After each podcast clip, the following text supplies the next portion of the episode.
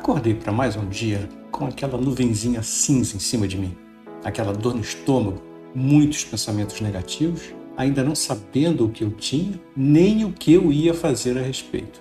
Mesmo assim, a vontade de descobrir o que estava acontecendo era muito mais forte. Meu nome é Renato Neto, 63 anos, sou fotógrafo e tenho depressão. Ir à policlínica não adiantaria. Eu sairia de lá dopado e sem a resposta que eu tanto necessitava. Eu teria que marcar uma consulta com um clínico geral, mas fatalmente para daqui a algum tempinho, e eu precisava de uma resposta imediata. Então, sabe aquela nesguinha de luz que aparece no buraco da fechadura quando tudo está escuro? Pois é, ela surgiu tive a brilhante ideia de fazer uma visita ao médico da empresa e que talvez pudesse me dar um caminho para seguir. Tá, mas a ideia e a tomada de decisão só se deram quase no final da tarde, então eu tinha que agir rápido para não perder mais um dia.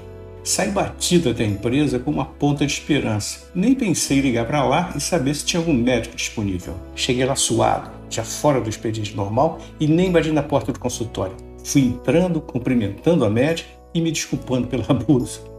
Ao colocar um pé dentro da sala, senti uma aura diferente, uma coisa sem explicação. Não era como nos filmes, quando aparece uma música bonita de fundo, uma luz forte que esbranquece toda a cena, mas era como se algo me dissesse que eu sairia dali com uma explicação.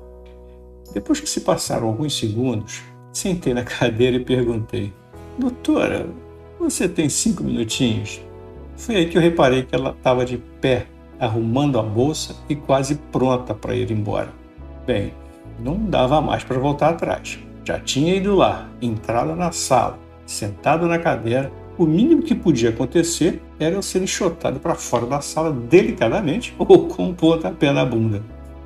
Claro, fique à vontade. Do que você precisa? Perguntou ela, sentando em sua cadeira e deixando a bolsa de lado.